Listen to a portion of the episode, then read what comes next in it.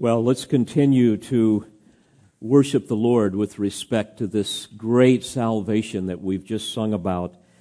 I would invite you to take your Bibles and turn to 1 Thessalonians chapter 5.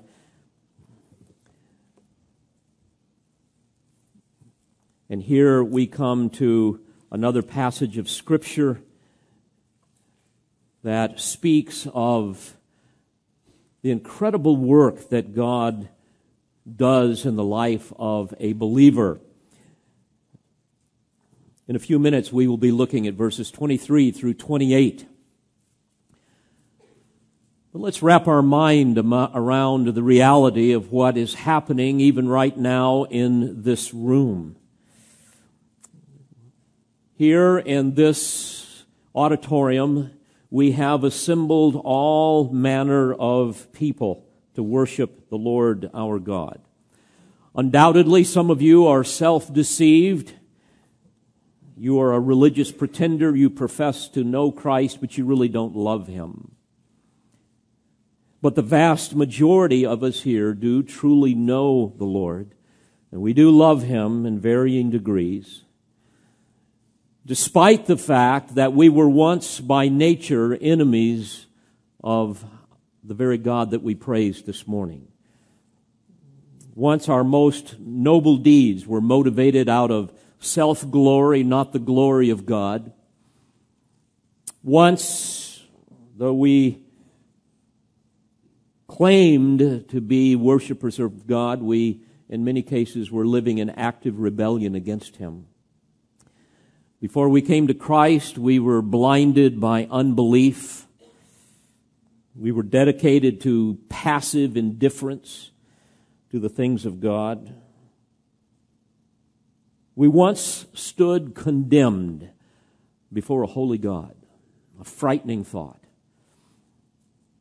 But because of His great mercy and because of His grace, God has rendered a verdict upon us of not guilty. It's staggering when you consider it. Not only that, he has declared us to be righteous, not because of anything that we have done on our own, but solely on the basis of what Christ has done on the cross for all who have placed their hope in him, their faith in him. He died in our place as our substitute, and he alone satisfied the just wrath of God that should have been poured out upon us. Therefore, the judge has imputed the righteousness of Christ to our account, and that is the great doctrine of justification. The apostle Paul speaks of this in Romans chapter 5 and verse 1. He says, Therefore, having been justified by faith, we have peace with God through our Lord Jesus Christ.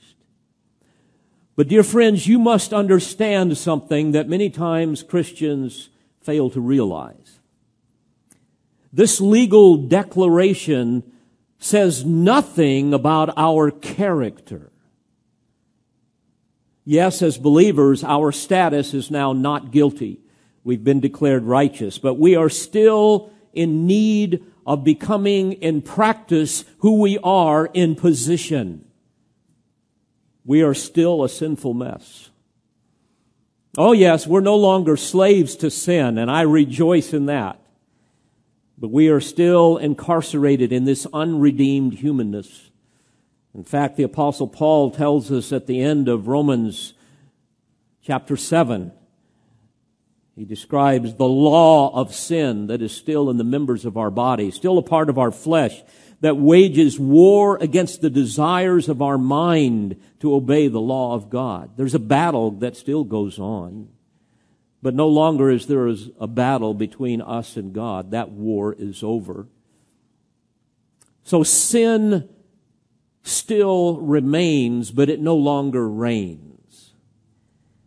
Therefore, we are in desperate need for something to happen to us something that we cannot accomplish on our own. We are in desperate need of a renovation to take place. When we were born again, the Holy Spirit took up residence in a very filthy, dilapidated, unkept house filled with years of junk and all manner of foul and decaying things. Wickedness like termites that were eating away at the very foundation that we weren't even aware of. And only He can renovate that house. And that process is called sanctification. The great Puritan John Owen said of sanctification that it is the universal renovation of our natures by the Holy Spirit. You see, dear friends, God must see to it that we become what we have been declared. And this is a magnificent work. Do you realize that right now, as you sit here, that work is happening? God is at work in you renovating your house. Said differently, He is transforming your innermost being, your heart, your mind. He's not only cleaning out all of the remaining sin, but little by little, He's making you hate it. He is making you more and more like Christ. He is empowering you to do all that He has commanded you to do. Just think of all the sin and all of the sorrow that's represented in here today. None of us have our lives all together, right? I know I don't. You spend about three hours around me, especially when I don't think anybody's looking or when I don't think anybody's hearing what I'm saying, and you'll find, boy, Pastor sure doesn't have it together. I thought he was sanctified, right? No, no.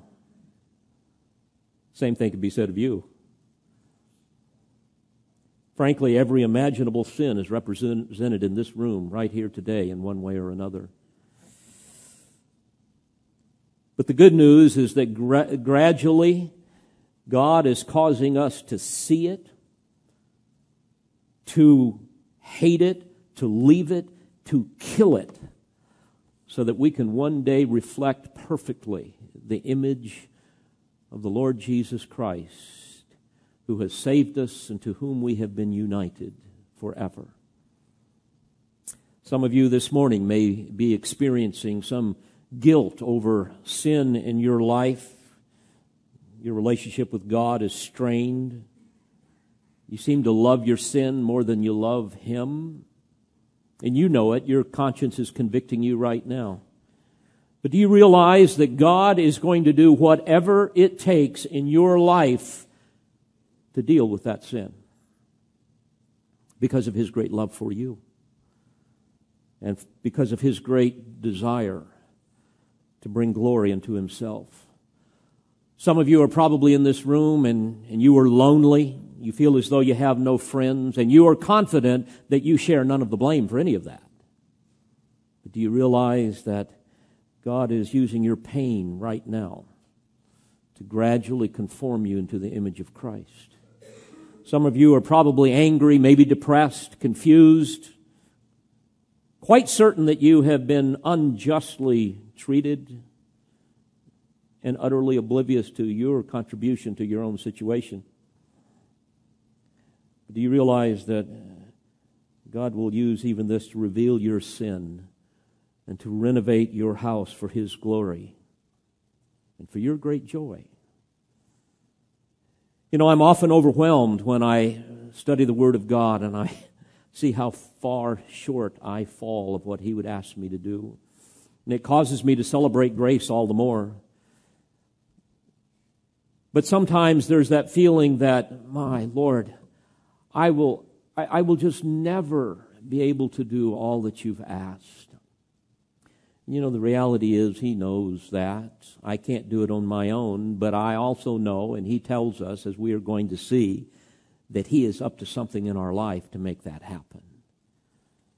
He is at work in us to help us do what on our own we cannot do. Because there is right now in the life of every believer, a supernatural demolition and recreation of every aspect of our existence. And that is the topic before us today. In the words of the Apostle Paul, who is passionate in his desire for these ancient Thessalonian believers to become more like Christ. And by implication, God's desire for each of us. So, here at the end of his first epistle to the Thessalonians, the inspired apostle closes with what I would call a solemn benediction, a final prayer for their sanctification and their preservation, followed by three final requests.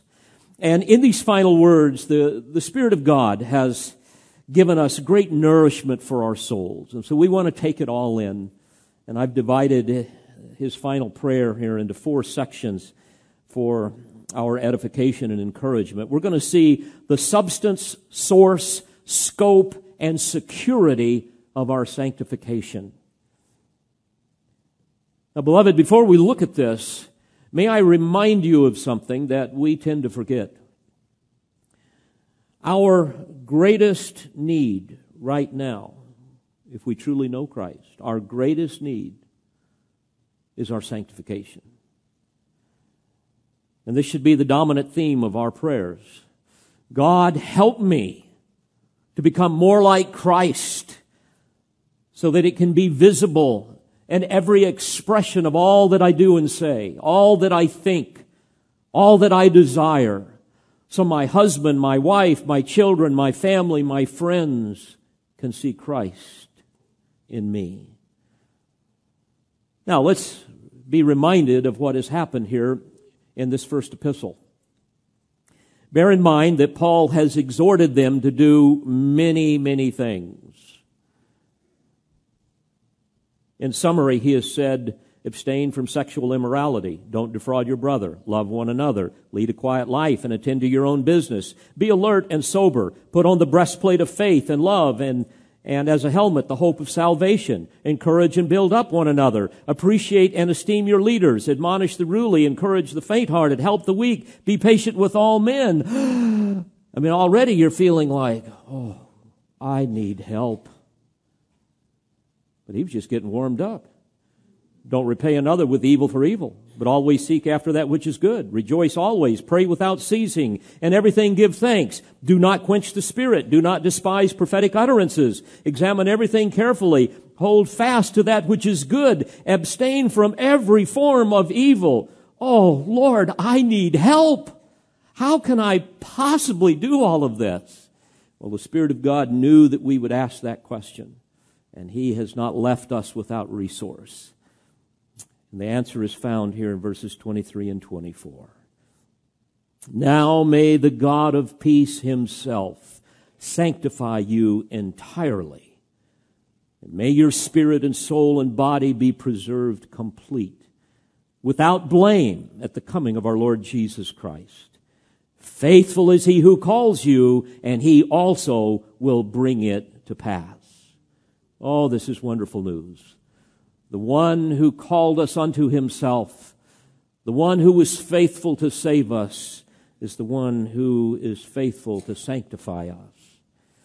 But how does this work? If, is it all up to God? Am I to be passive in this whole situation? Am I to do basically nothing? Am I to just celebrate the gospel and not be concerned about my sanctification? Am I to, as many people say, just let go and let God? Well, again, as we look at what we have before us, we see that God answers these questions very clearly. First, I want to explain this word sanctify. We want to understand as a foundation here the substance of sanctification. That word sanctify really has two meanings that are overlapping. The first meaning is to set apart, to dedicate, to consecrate, so that something or some person is reserved for God alone. We see this all through scripture. We can see in Genesis chapter 2 that God set apart, He sanctified the seventh day and rested from his creative work. We can see in Exodus 19 that God set apart Israel as a holy, a separated nation, and then he gave them the Ten Commandments. And we can see that when the Israelites were in the wilderness, God sanctified Aaron and his sons for the priestly office. He later, uh, he, he set aside the tabernacle. He set aside the temple. He sanctified all of its vessels for sacred purposes. We see that Jesus set apart the twelve apostles from the ranks of all the other disciples that followed him. And God has set apart you and me, all that have been saved by his grace. In fact, Peter describes this in 1 Peter 1, beginning in verse 1. He says that believers are chosen according to the foreknowledge of God the Father by the sanctifying work of the Spirit, the setting apart, dedicating work, the consecrating work of the Spirit, that you may obey Jesus Christ. So we have been separated from sin unto God, set apart, dedicated, consecrated to Him. But the second overlapping meaning has to do with making something holy. It means to make holy.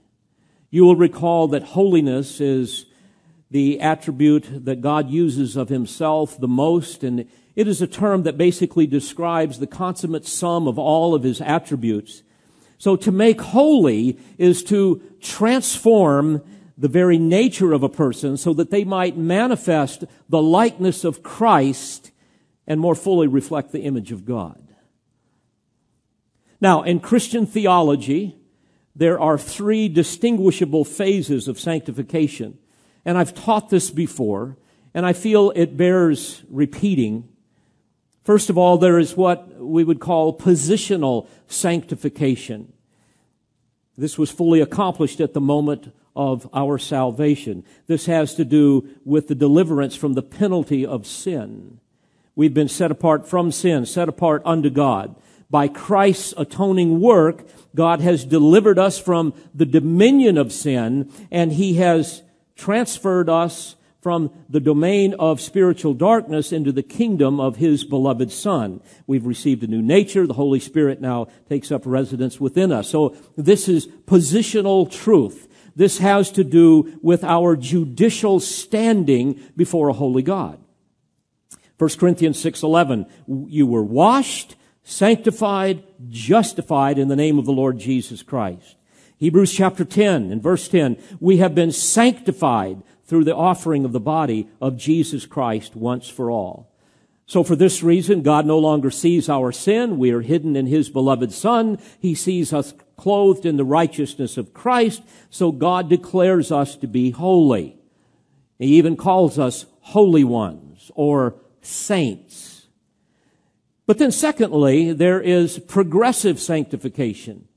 Now, this does not have to do with the deliverance from the penalty of sin, but from the power of sin. And this really speaks of that renovation process that I've described earlier. This is the experiential aspect of our sanctification. That process of spiritual growth whereby we become increasingly set apart from sin and set apart unto God until we are ultimately conformed into the image of Christ. So this is conditional truth dealing with the believer's actual spiritual condition. 1 Peter 1 and verse 15, we are commanded to be holy yourselves also in all your behavior because it is written, you shall be holy for I am holy. Jesus prayed in John 17, 17 to the Father saying, sanctify them in the truth. Thy word is truth. So he knows that the Word is going to cause this process to occur. Now this is an astounding thing when you think about it. By the Spirit's power, He causes us to voluntarily strive for holiness. Don't ask me to explain that. It's an inscrutable mystery. We see this all through scripture, even in our justification, in our regeneration. It is God who causes us to be born again. We can't do it ourselves, and yet we are responsible to believe. So the Spirit gives us a new nature. He energizes us with a zeal for holiness, a supernatural principle here that, that animates our will to effort. He writes his law in our hearts, which results in an inner desire to obey God. We have an inner compulsion, if you will, a true hungering and thirsting for righteousness, a godly disposition toward obedience. Paul said in 2 Corinthians 3:18 that we are being transformed into the same image from glory to glory just as from the Lord the Spirit. And then finally there is perfected sanctification which is the consummation of the process of sanctification and it's accomplished at the moment we are ushered into the presence of our Lord. Having been delivered from the penalty and the power of sin, this speaks of the deliverance from the presence of sin for all eternity. This is an eschatological truth. It relates to the coming consummation of the salvation of those who have in this life trusted Christ. Paul says in Philippians 3 and verse 21, He will transform the body of our humble state into conformity with the body of His glory. Now, with that background, today we are looking at the middle one, progressive sanctification. The old Westminster Catechism describes it as the work of God's free grace, whereby we are renewed in the whole man after the image of God and are enabled more and more to die unto sin and live unto righteousness. You see, again, although in regeneration, the governing disposition of our soul is made holy, there still remains a tendency to evil within our body, within our soul. So God must do something supernatural. And it is that great work of sanctification that He does. And what a humbling thing it is. Folks, don't think for one moment that when you were reconciled to God by His grace, that you were suddenly delivered from every area of disobedience in your life. That you were suddenly brought into perfect submission to the Lordship of Christ. It just didn't happen. No, there is much work to be done. If we look at our lives, we will see that there are many pockets of mutiny that will continue to rise up in both private as well as public rebellion against a holy God. So God must do something. So we move now from the substance of sanctification to secondly, the source of it. Notice verse 23. Now may the God of peace himself sanctify you. A fascinating statement. What does this mean? The God of peace. Well, as I read earlier, Romans 5 verse 1, therefore having been justified by faith, we have peace with God through our Lord Jesus Christ. So this is the God who makes peace with us by His grace when He saves us. When we place our faith in Christ, the war that we once had with God is over. You might recall that in Paul's epistle to the Romans, he took 67 verses in the first three chapters to explain the condemnation of man that makes him subject to the just wrath of God. And, and cha- in chapter 5 and verse 10, he describes man as an enemy of God. And Jesus declared in John 3 verse 36 that the wrath of God abides upon sinners. But when we are justified, the war is over. We are suddenly at peace with God. No wonder when the angel announced the birth of the Messiah to the shepherds on that hillside, he said, Glory to God in the highest and on earth, peace among men with whom he is pleased. Dear friends, let this sink in. We will have no peace with God until our sin has been dealt with. You see, grace must always precede peace. And for those of us who have placed our faith in Christ, the God of peace has justified us. We've been reconciled to Him, and now it is that same God Himself, the God of peace, that is at work in this great process of sanctification. So for this reason, we can join in with the angels and say, glory to God in the highest. So you ask yourself, well, If God is the source of my sanctification, does that mean I do nothing? Well, not at all. As we look at scripture, we see that God gives us many commands, many exhortations that he expects us to obey. And by the power of the indwelling spirit, we are convicted. We are energized to be obedient to his will. God addressed this very thing with his prophet Zechariah. You remember Zechariah 4 6. God says, Not by might nor by power, but by my spirit. But by my spirit, says the Lord of hosts. And Paul has already addressed this in terms of you know how we need to be involved in the process of sanctification by virtue of our obedience to God. He's already addressed this in 1 Thessalonians. Remember in chapter 4, verse 3, he gives us an example. He says, For this is the will of God, your sanctification. That is, that you abstain from sexual immorality. So he gives one illustration of that which we need to be concerned about. Now, again, this is an unfathomable symbiosis. This is this interaction between God and man, between what God does and what we do. We know it's all up to God, and yet we are required to be a part of it. And He is the one that energizes us to voluntarily do what He wants us to do. But this is uh, yet again one of those inscrutable mysteries that our minds will never be able to resolve. Paul spoke of it, you will recall, in Philippians chapter 2, beginning in verse 12. So then, my beloved, work out your salvation with fear and trembling. There's our responsibility, right? Then he goes on to say, For it is God who is at work in you, both to will and to work for his good pleasure. You see, the Apostle Paul didn't even understand it. He just said, This is how it is, right? This is it. Colossians 1, beginning in verse 28, Paul testified saying, I labor, striving according to his power, which mightily works within me. There you see both. He's laboring, he's striving, but he's doing it according to God's power, which works mightily in him. In Romans 6, verse 18 and following, you remember Paul is speaking about how we've been freed from the uh, bondage of sin, so now we can become slaves of righteousness. And he says in verse 18 and following, So now, in other words, in light of this, present your members as slaves to righteousness, resulting in sanctification. You see, there's volition that is involved in that. We are commanded to pursue holiness, aren't we? Paul said in 1 Corinthians 9:27, "I buffet my body and make it my slave."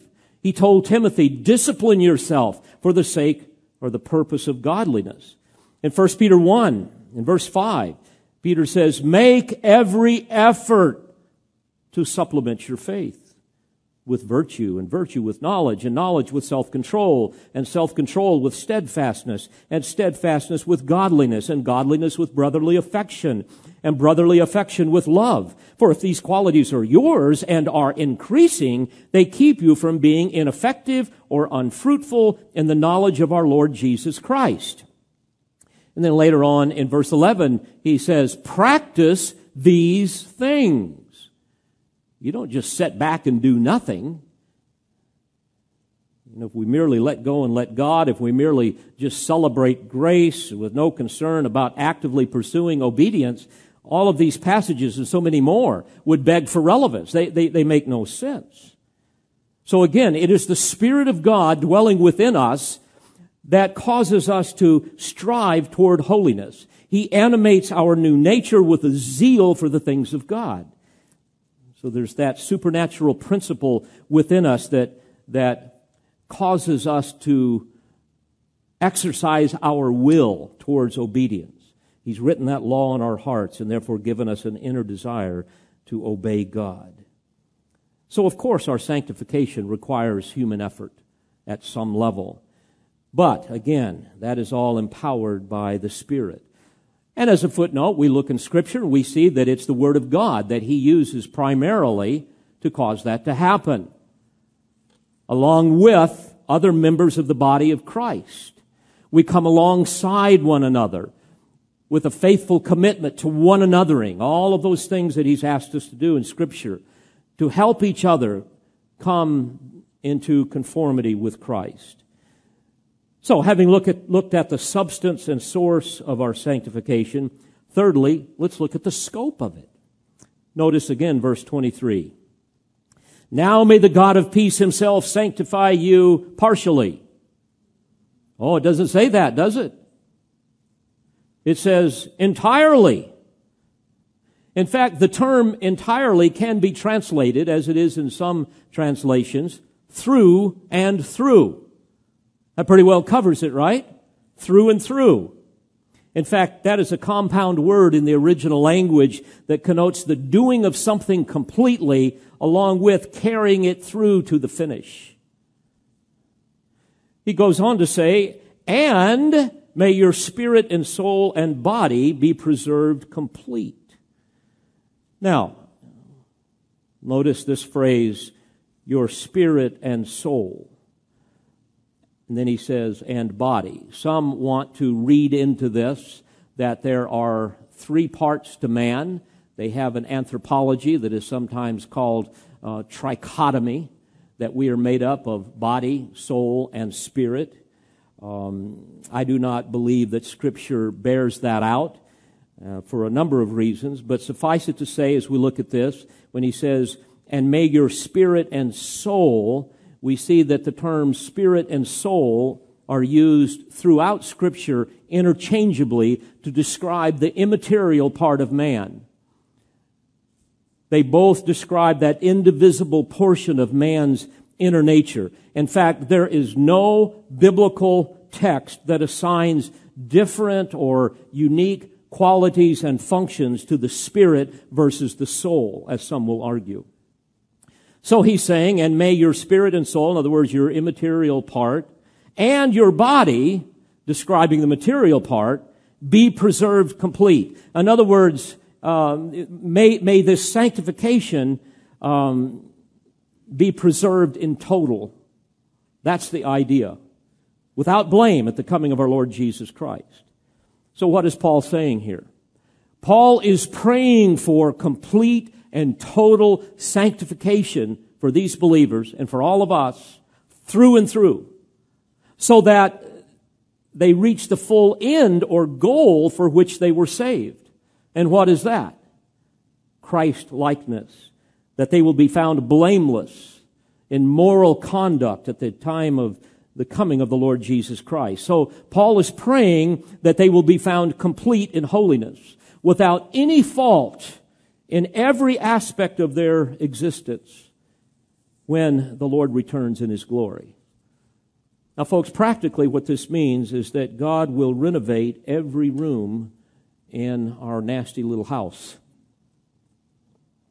in which he has taken up residence, including those secret closets that you think nobody knows about, including those secret little drawers that are hidden away that contain things that are vile and wretched and dishonoring to God, including a renovation of those rooms that have a sign on the door that says off limits, do not enter. Even including the termites of rebellion that are eating away at your foundation that you don't even know about. He sees it all. He's going to deal with it all. Perhaps you're under conviction right now. If you know Christ and you're honest with yourself, there's certainly somewhere in your life where this is true. Some area in your life where you simply refuse to let God enter and do his cleansing and transforming work. But, dear friends, what we must not forget, he knows what's in those secret places. He knows what's in there. He knows what's in those off limit areas, and He will enter them. It's just a matter of time. And He will cleanse them, and He will renovate them through and through. There are no off limits for God. How foolish for us to think so. And here's the point. We can either open them up and invite Him in, or we can wait until He breaks down the door. But He will sanctify you entirely. And then verse 24, faithful is he who calls you, and he also will bring it to pass. You know, haven't we all seen this in our lives before? We've had those places in our lives where we didn't even think there was a problem. We thought it was just okay to act like a jerk to our wife because, after all, she's not what she needs to be, or whatever it might be. You know, sin is so deceptive, isn't it?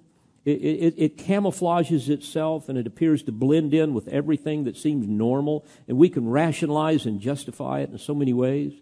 So many times we, we, we lack self awareness. We don't see how our interpersonal style of relating is dishonoring to the Lord and all of those types of things.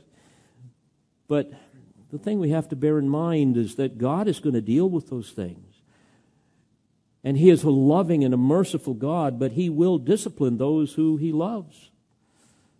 I have seen many times God break down the door of a hypocritical marriage and even expose the wretchedness of all that had been concealed for years by the garments of phony religion and missionary endeavor.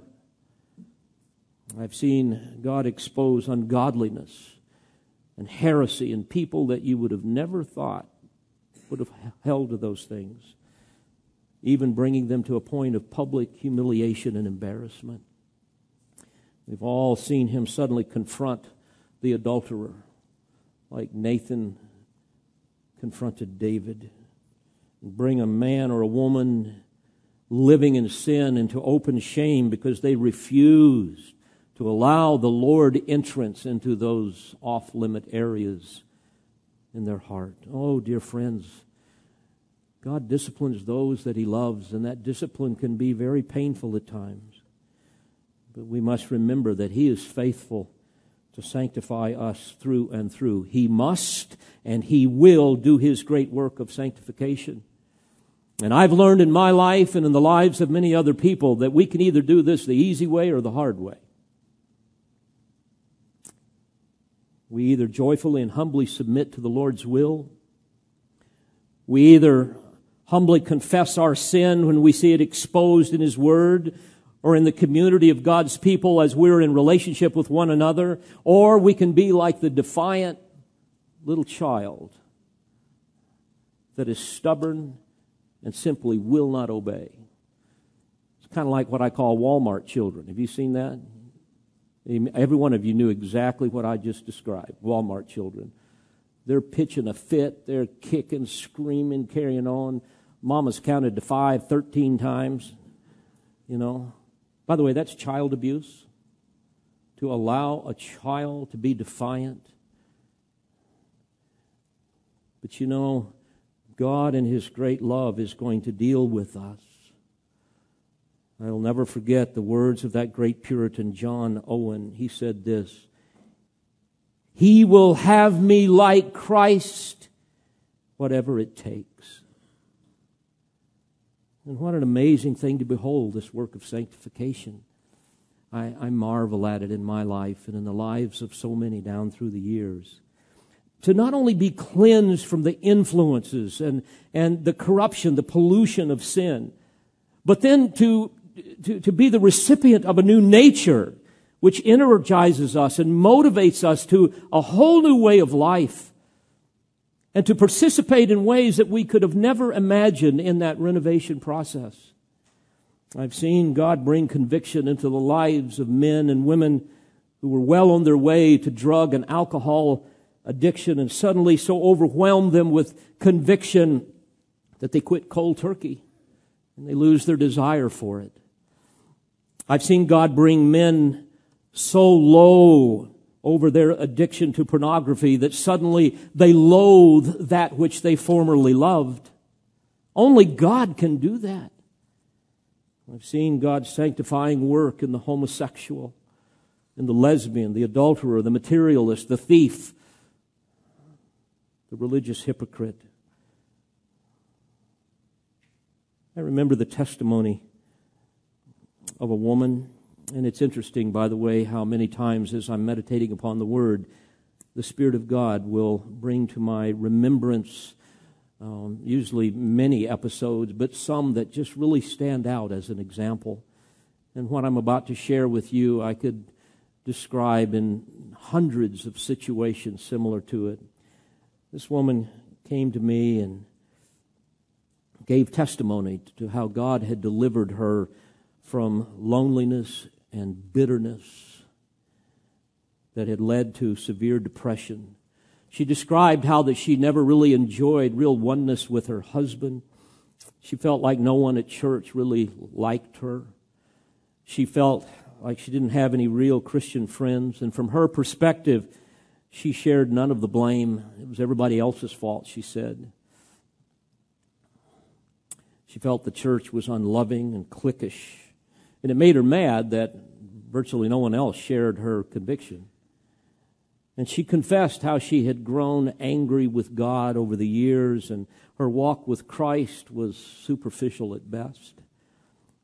And then she described with great tears her diagnosis of cancer. And she described how, in the midst of that crucible of God's grace, she became convicted over areas of sin in her life that she had never even seen before. Things that she had never been willing to admit. Things that had kept others away from her and prevented a real loving relationship with her husband. She began to see her sour, sullen, bitter spirit and how it was hardly conducive to any kind of meaningful relationship. She described many ways how she had quenched the Spirit, how she had grieved the Spirit, how she had tried to find life in everything but Christ, but how by His grace He had changed her heart, and suddenly she was finding her greatest joy in Christ alone. And I remember her saying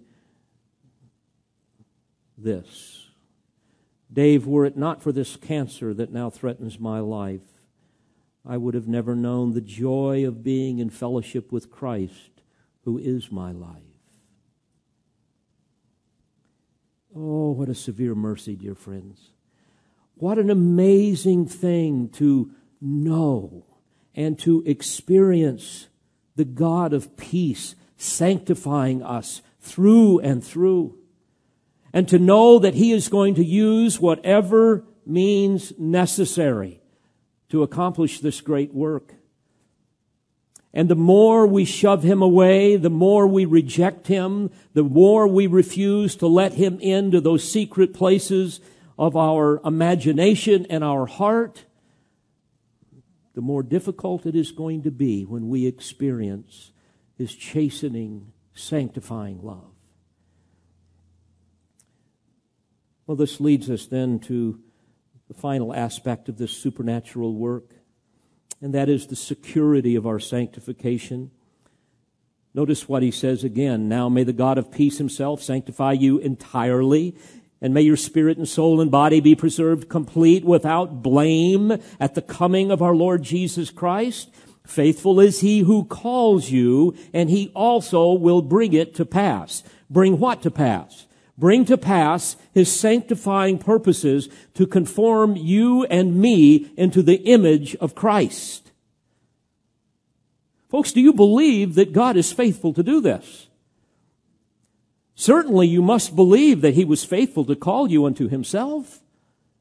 He graciously and efficaciously called you to repentant faith in the Lord Jesus Christ. He gave you the gift of faith to trust in Him. And He continues to give you grace to persevere in your faith, come what may. Do you not believe He will also sanctify you completely? And if the answer is yes, do you not also believe that He is going to do whatever it takes to accomplish His purposes in your life. You know, I find such comfort in this that He will bring it to pass. He's going to make it happen. I especially find comfort when I find my heart wandering away from the things of God. You think, oh my goodness, what kind of pastor do we have? You got a pastor just like you. You know, I'm a man saved by grace. I struggle like you do. Maybe the only difference is the Lord has me on a shorter leash at times. But I struggle, and then I rejoice when I see the truth of His Word and how it applies to my life. And You know, we've all got to guard our hearts against being careless with the things of God. I would especially address you young people.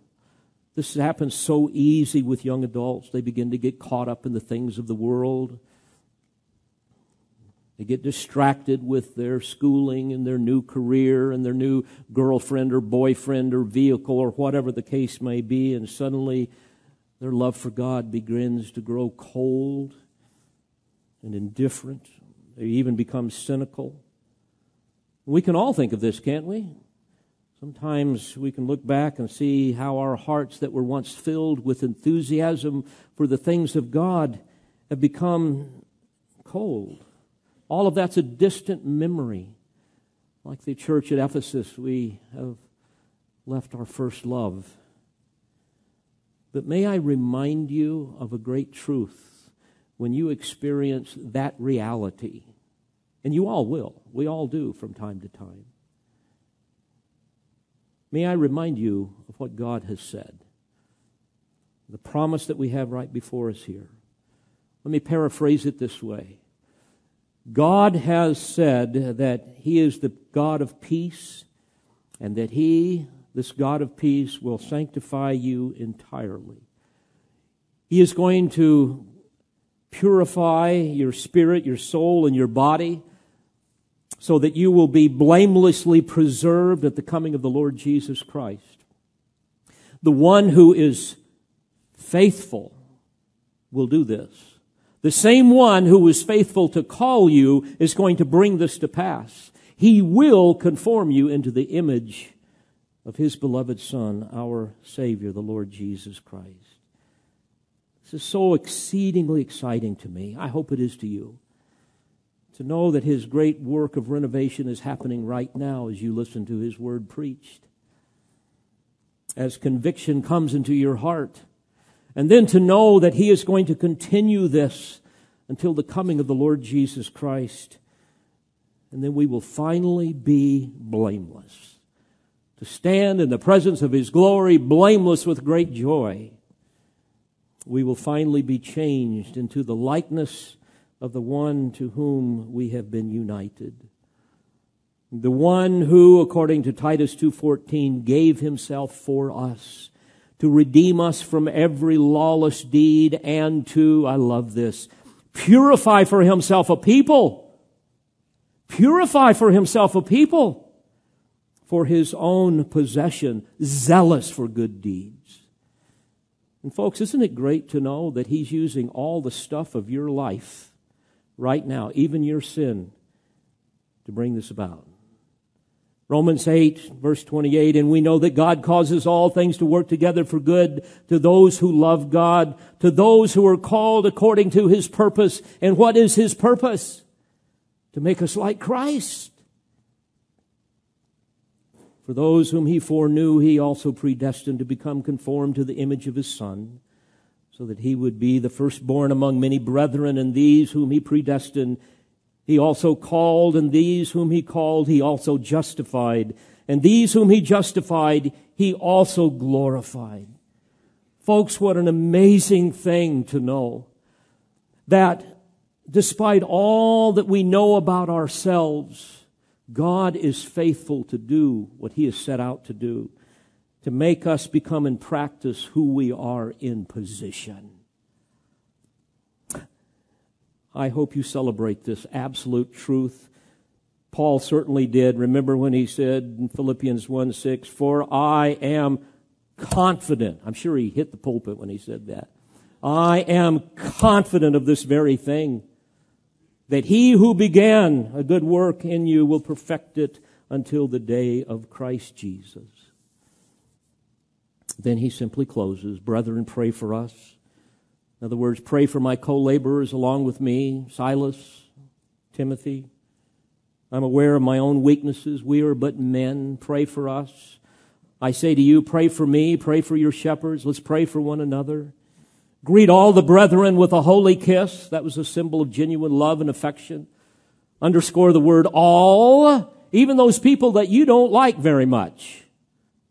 You love them as well, right? Greet all the brethren. And then he says, I adjure you by the Lord to have this letter read to all the brethren. In other words, elders, I want you to make a solemn oath before the Lord that this letter will be read to all of the people in the church publicly so that they can hear and obey the word of the living God. Then he says, The grace of our Lord Jesus Christ be with you. And I too pray that each of you will experience the myriad of ways that God demonstrates his love and his power to all who belong to him so that he can enable us to enjoy all of the blessings that are ours in Christ Jesus. Dear Christian, may I challenge you to examine your heart today. Look at those secret places and ask the Lord to do what he will with you. Do not, as Paul said, grieve the Holy Spirit of God by whom you were sealed for the day of redemption. No, don't grieve him. Don't quench him.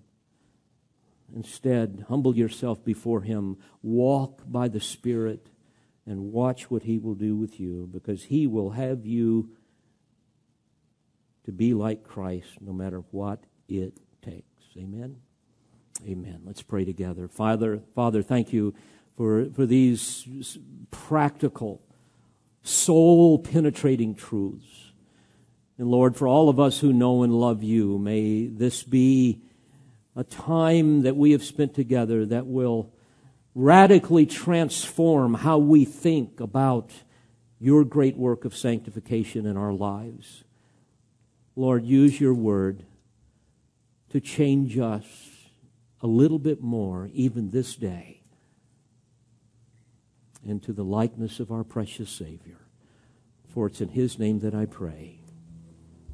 Amen. We pray you've been edified by this presentation. You've been listening to pastor, Bible teacher, and author Dr. David Harrell. For more information or for other messages from Dr. Harrell, please visit the Olive Tree Christian Resources website at otcr.org.